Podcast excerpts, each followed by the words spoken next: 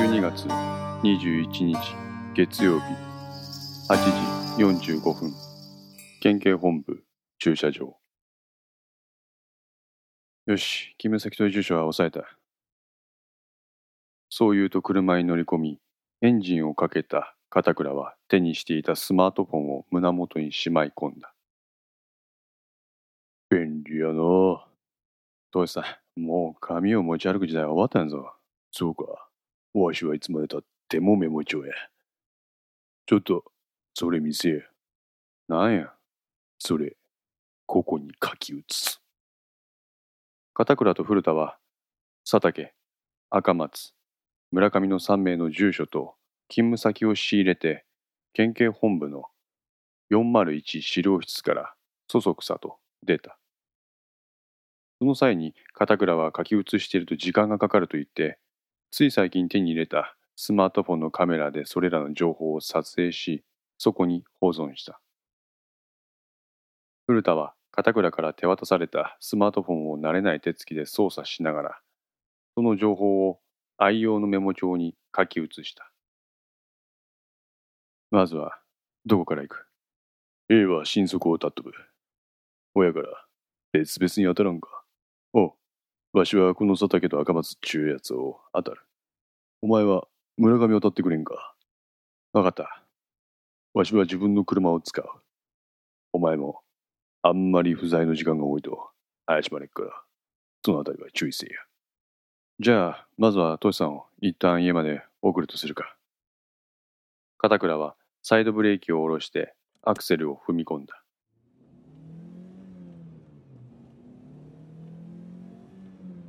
金沢銀行、金沢駅前支店か。わしの家の近くやな。誰がや？佐竹や。あ、あれか。剣道部のムードメーカー的な存在やったってやつか。そうや。とある組織の潤滑油。この手のポジションにあるやつが、大体の情報を持っとる。広く、浅くな。捜査の順番から言って、妥当な手順やな。片倉、金沢銀行までそのまま行ってくれ。そこで降ろしてくれ。わかった。片倉が運転する車は、県警本部を出て、国道8号線と交差する信号の前で止まった。彼は背広のポケットからおもむろにタバコを取り出して、それを加えた。しかし、でっけえ山やな、とさ。俺、この仕事して初めてかもしれん。こんなに興奮するのは。昨日の晩だって寝れんかった。そう言って片倉は火をつける。それにつられて古田も一服する。片倉、落ち着け。わしらはわしら特捜がどうこう言うよりも、まずは目の前のことを一つずつ潰していくことが先決や。分かっとる。あっちはあっち。こっちはこっちやな。その通り。ここ石川県では昨日から報道で凶悪犯罪が発生したことは誰もが知るところ。しかし、この時間に通りを行き交う人たちの表情はいつもと変わらない。容疑者は拳銃を携行してひょっとするとこの辺りに潜伏しているかもしれないというのに、市民は無防備である。普段より警ら活動を強化はしてはいるが、警察としては市民に対してできることは現状この程度。一刻も早く容疑者を確保することが求められる。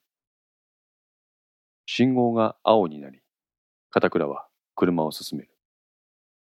父さん、今、何考えとった？あ？黙って遠くの方見とったけど。遠望診療か。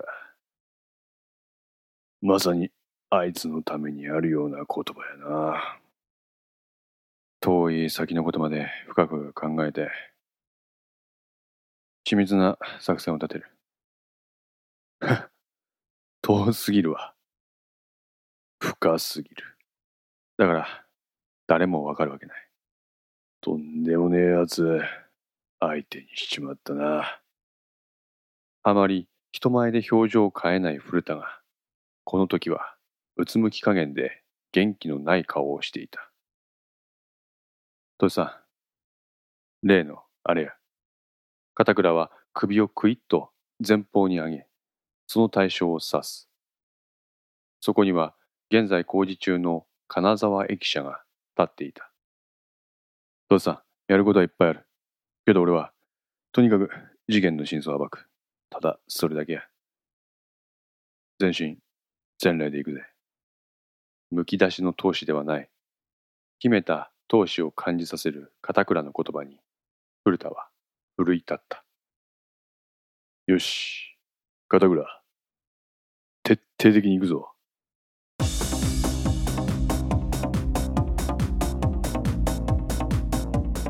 5の線いかがでしたでしょうか？